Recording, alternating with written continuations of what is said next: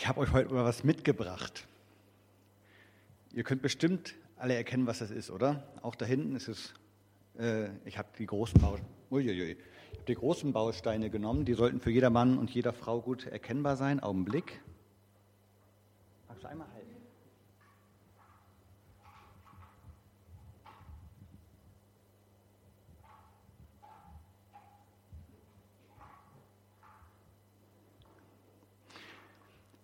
Ich habe euch diese Box hier mitgebracht, so eine Kiste.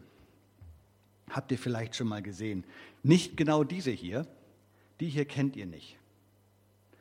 Ihr wisst nicht so genau, was das für eine Box ist. Das ist nämlich meine. Die habe ich gebaut im Laufe meines Lebens. Ja, baue ich schon lange dran, man glaubt es gar nicht. Und das Interessante an dieser Box, die ich mir da gebaut habe, ist, ich hatte eigentlich gar nicht vor, die zu bauen. Das ist mir passiert, könnte man sagen. So nach und nach habe ich mir diese Box hier gebaut. Und irgendwann habe ich festgestellt, sie ist da. Und sie sieht jetzt so aus, wie sie aussieht. So wie ihr sie hier seht. Auch wenn ich nicht vorhatte, diese Box zu bauen, muss ich sagen, sie ist sehr praktisch.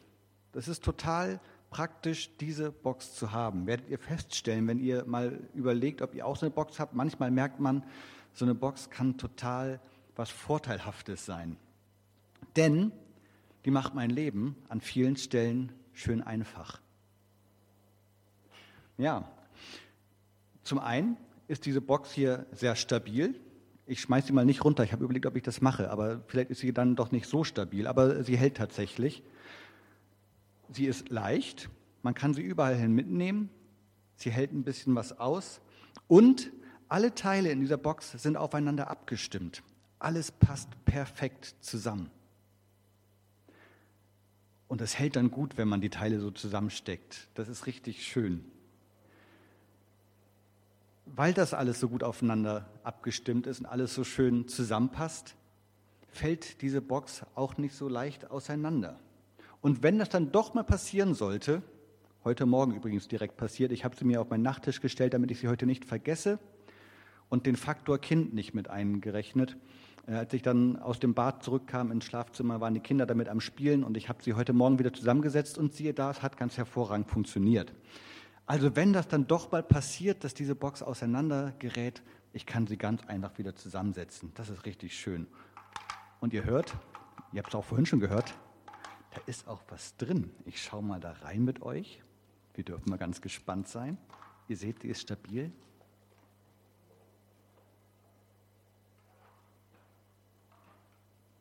Ah.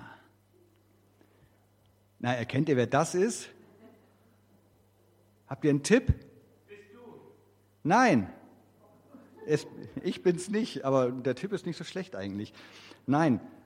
Ähm, ich sag's euch gleich. Es soll eigentlich gar nicht um diese Box gehen heute. Dafür, dass es nicht um diese Box geht, habe ich schon lange drüber geredet. Ne? Äh, es soll um diese Person gehen, die in der Box drin ist. Das ist Jesus. Na, werdet ihr darauf gekommen? Das hier ist Jesus. Vielleicht habt ihr ihn euch ein bisschen anders vorgestellt, aber heute sieht er so aus.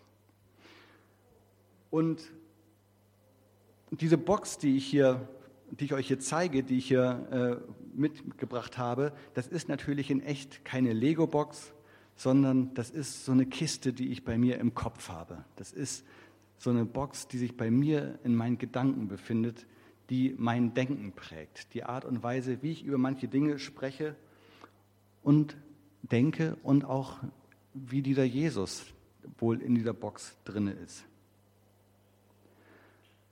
Die Steine, aus denen diese Box besteht, das sind die Dinge, die ich im Laufe meines Lebens über Gott gelernt habe. Da habe ich im Kindergottesdienst was aufgeschnappt, da habe ich in der Bibel was gelesen und so nach und nach hat sich daraus mein Glaube zusammengefügt. Das sind meine Vorstellungen, die ich habe davon, wie Gott ist, davon, wie Jesus ist, von dem, was ich über Gott weiß. Und all das hat sich irgendwie irgendwann zusammengefügt zu meinem Denken. Und das habt ihr hier sichtbar vor euch. Das ist mein Gottesbild. das ist die Art und Weise, wie ich darüber denke, wie Gott zu uns Menschen ist. Diese Steine, das sind die Art und Weise, wie ich darüber denke, wie Jesus ist. Das ist auch die Art und Weise, wie ich denke, wie Gott nicht ist oder wie Jesus nicht ist.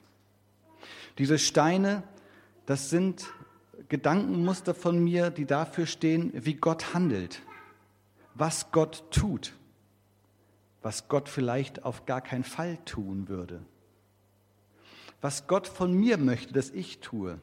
All das sind diese Steine und aus all dem besteht also diese Kiste hier.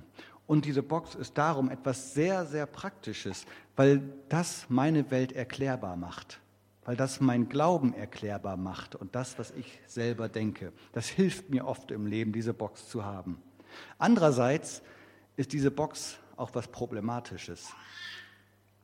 Denn so stabil wie diese Box ist, kann sie auch manchmal zu einem Problem werden, weil die so stabil ist. Denn diese Box ist überhaupt nicht flexibel. Die verändert sich nur sehr, sehr schwer. Das geht nicht so leicht.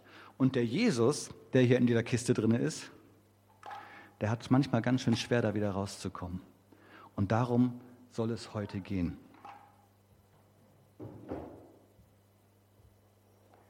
Ich lese euch mal einen Predigtext dazu. Der steht heute in Johannes 5. Ich lese euch da die Verse 1 bis 16.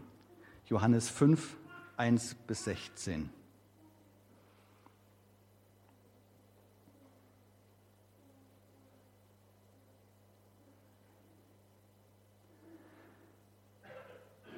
Danach war ein Fest der Juden und Jesus zog hinauf nach Jerusalem.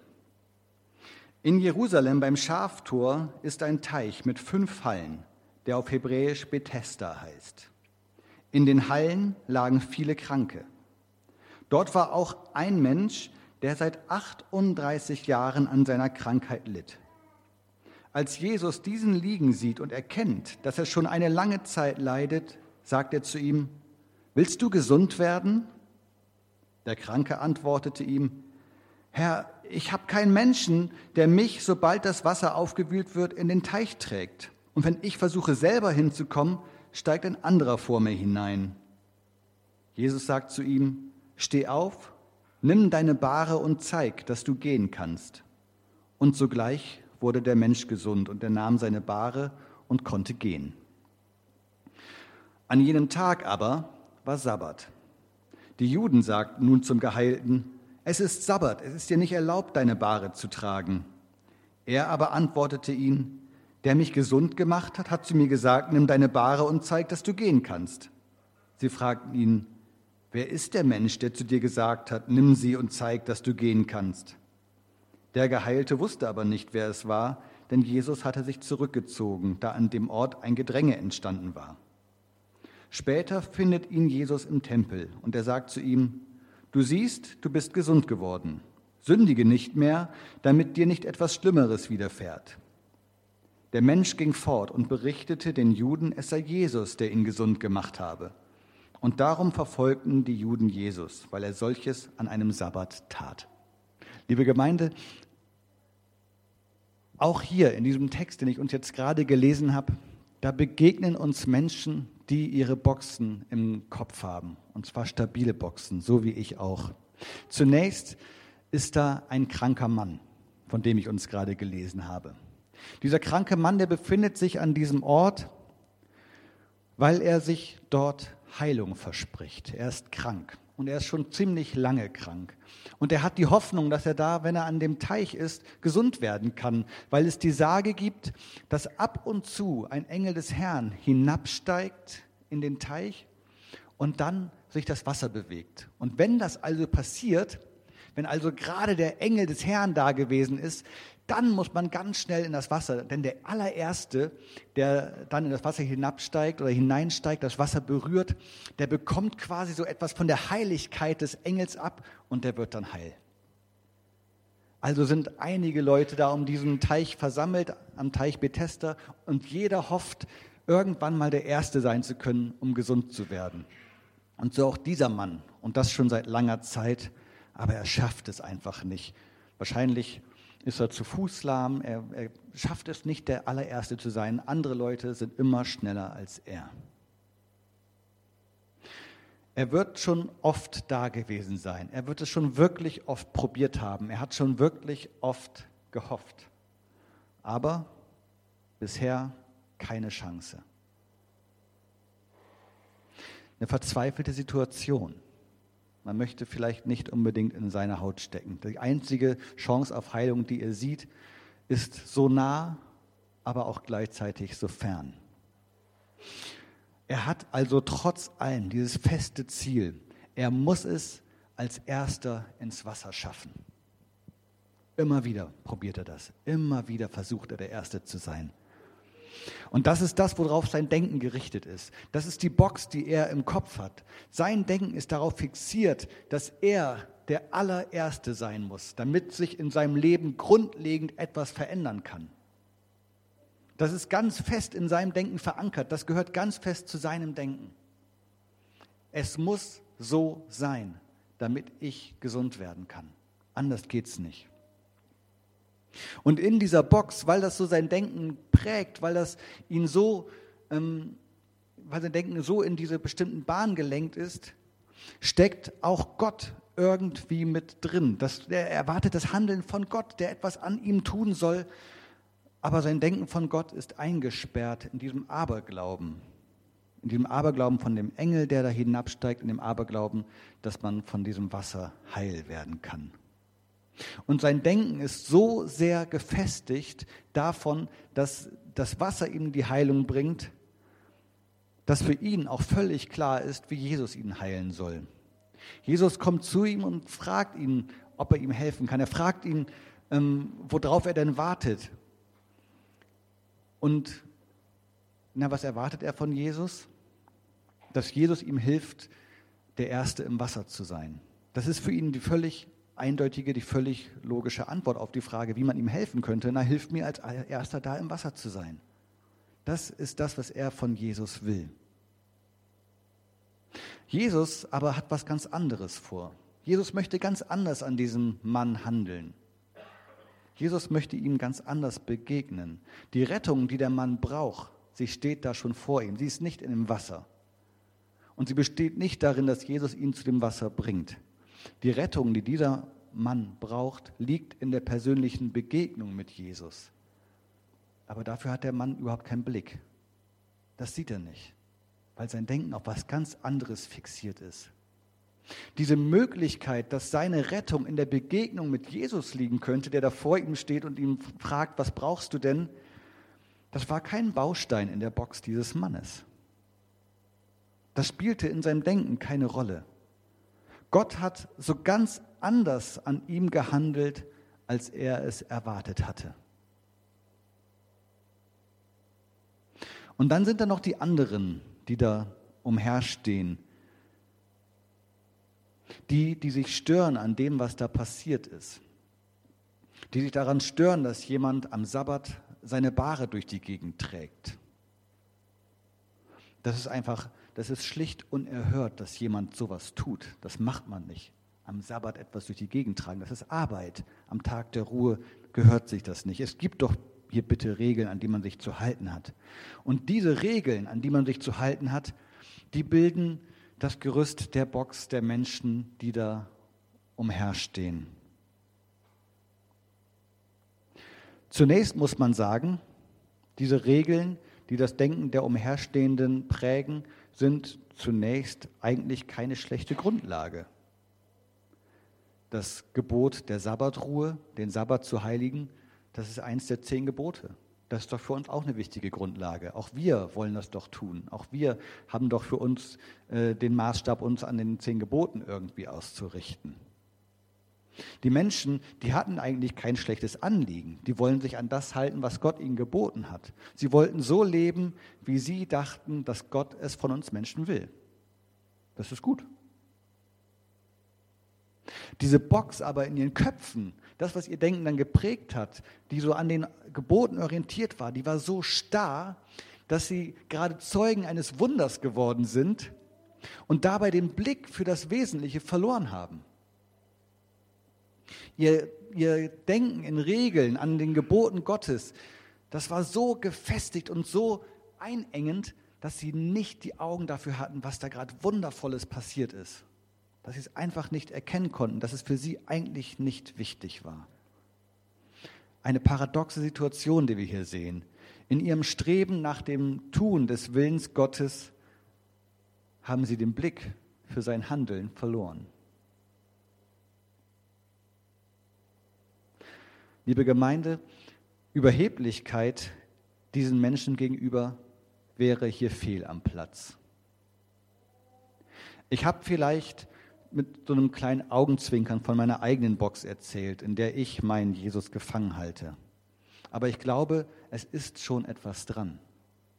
Ich glaube, wir haben als Menschen unsere Vorstellung von Gott.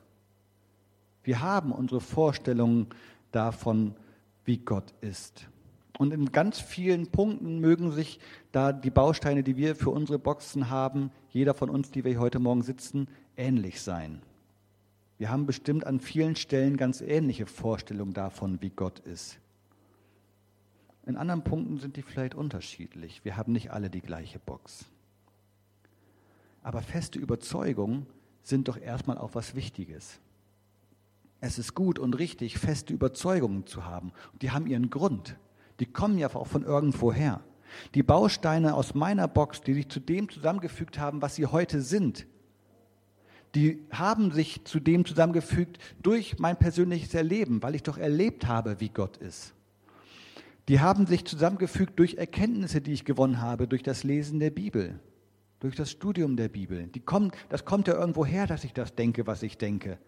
Das hat sich zusammengefügt durch Lehren, die mir andere Christen mit auf den Weg gegeben haben, durch Erkenntnisse, die andere gehabt haben und sie an mich weitergegeben haben.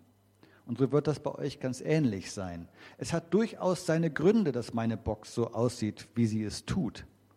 Und es hat durchaus seine Gründe, dass deine Box so aussieht, wie sie das tut. Und doch tun wir eben gut daran, Gott, Jesus, nicht in dieser Box gefangen zu halten, so schwer das ist.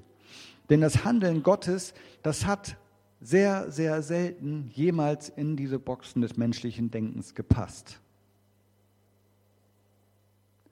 Ich zähle nur einige wenige Beispiele auf, um uns das nochmal klar zu machen, wie oft Gott außerhalb von unseren Denkmöglichkeiten handelt. Bei Abraham und Sarah, denen er ein Kind versprochen hat, und sie haben es nicht für möglich gehalten, dass das noch passieren kann. Das war jenseits ihrer Denkmöglichkeiten. Die Rettung eines ganzen Volkes durch das Schilfmeer hindurch, die sich in der Falle gesehen haben und keine Ahnung hatten, was jetzt noch passieren soll. Und Gott hat gehandelt auf eine Art und Weise, die menschlich schlicht nicht denkbar war. Propheten, die an ihrer Berufung gelitten haben, die Kinder hören gerade nebenan von Amos, da spielt es auch eine Rolle, die nicht glücklich waren damit, was Gott äh, ihnen dafür einen Auftrag mitgegeben hat, weil das, was sie dem Volk weitergeben sollten, oft überhaupt gar nicht in ihr eigenes Denken passte. Dass Gott Mensch geworden ist, dass der Schöpfer dieser Welt, dessen Geschöpfe wir alle sind, selber ein Mensch wird, sprengt menschliches Denken. Und dass er dann selber sein Leben gibt, um uns alle zu retten. Auch das hat nicht gut in die Boxen der Menschen der damaligen Zeit gepasst und auch heute oft genug nicht. Es ist nicht verkehrt, feste Überzeugungen zu haben. Feste Überzeugungen sind was Gutes, ganz, ganz oft. Es ist ganz im Gegenteil etwas sehr Wertvolles, fest an Gott zu glauben. Und das hat natürlich auch damit zu tun, dass ich bestimmte Vorstellungen, Überzeugungen davon habe, wie Gott ist, dass ich Überzeugungen davon habe, wie Gott auch nicht ist dass ich Überzeugung habe, was das nun für mein persönliches Leben bedeutet, was ich daraus für Schlussfolgerungen ziehe, dass ich davon überzeugt bin, wie Gott ist und wie es nicht ist und so weiter. Wir haben einen lebendigen Gott. Und dass Gott lebendig ist, das heißt auch manchmal, wahrscheinlich sogar öfter als seltener, dass sein Handeln nicht in solche Boxen hineinpasst. Das kann für uns manchmal heißen, dass Gott an uns ganz anders handelt, als wir das eigentlich erwartet haben. So wie das äh, der Mann da am Teich Bethesda erlebt hat, dass Gott an ihm ganz anders gehandelt hat, als er das überhaupt erwartet hat. Das kann auch heißen, dass Gott an anderen Menschen ganz anders handelt, ich das erwarte, dass Gott handelt. Gott kann an mir anders handeln, als ich das denke. Das kann für mein Leben Konsequenzen und Folgen haben, die ich so gar nicht vorhergesehen habe. Gott kann aber auch an anderen Menschen handeln mit einem, Ergebnis, das ich so überhaupt gar nicht für möglich gehalten hätte und das ich vielleicht sogar für falsch halte. So wie es den anderen Menschen ging, die den Geheilten gesehen haben, an dem Gott gehandelt hat und die mit dem, was sie in der Konsequenz dessen da sehen, nicht zufrieden sind. Da hat Gott an jemandem gehandelt und hat ihn geheilt und hat ihn gesund gemacht von einer Krankheit, die er 38 Jahre gehabt hat. Und die Leute haben trotzdem noch was zu meckern hinterher. Gott hat an diesem Menschen ganz, ganz anders gehandelt, als sie sich das vorgestellt haben. Und ich glaube, das geht auch heute noch.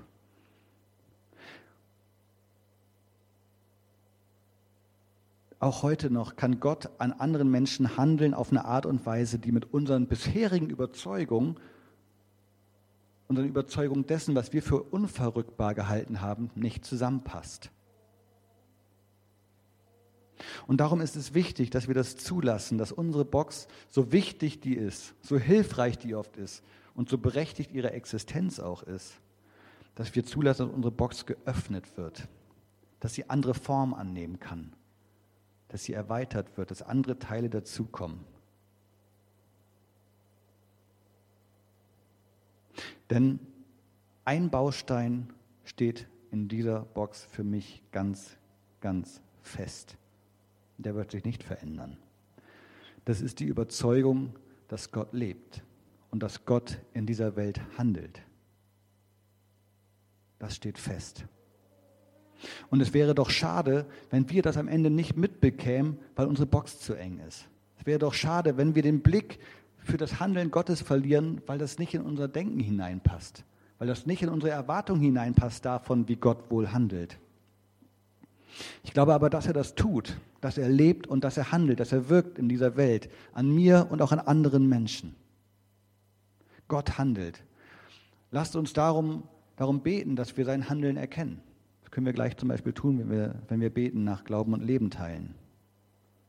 Wir können darum beten, dass wir erkennen, welche Bausteine feststehen sollen bei uns, aber auch, wo unsere Box vielleicht umgebaut werden muss, wo sich unser Denken vielleicht verändern muss, wo in unserem Leben falsche Gewichtungen da sind, wo wir Dingen ein Gewicht einräumen, das es vielleicht, die sie vielleicht gar nicht haben sollten. Auch Überzeugungen vielleicht, wo vielleicht unser Blick für das Wesentliche verstellt ist, obwohl wir doch auch das Gute wollen. Lasst uns darum beten, dass Gott uns seinen Geist schenkt, damit wir seinen Willen tun. Ich möchte schließen mit einem Vers, den ich uns noch nicht gelesen habe, aber der folgt direkt im Anschluss. Das ist der Vers 17. Jesus entgegnete ihnen, mein Vater ist bis heute am Werk und auch ich bin am Werk. Amen.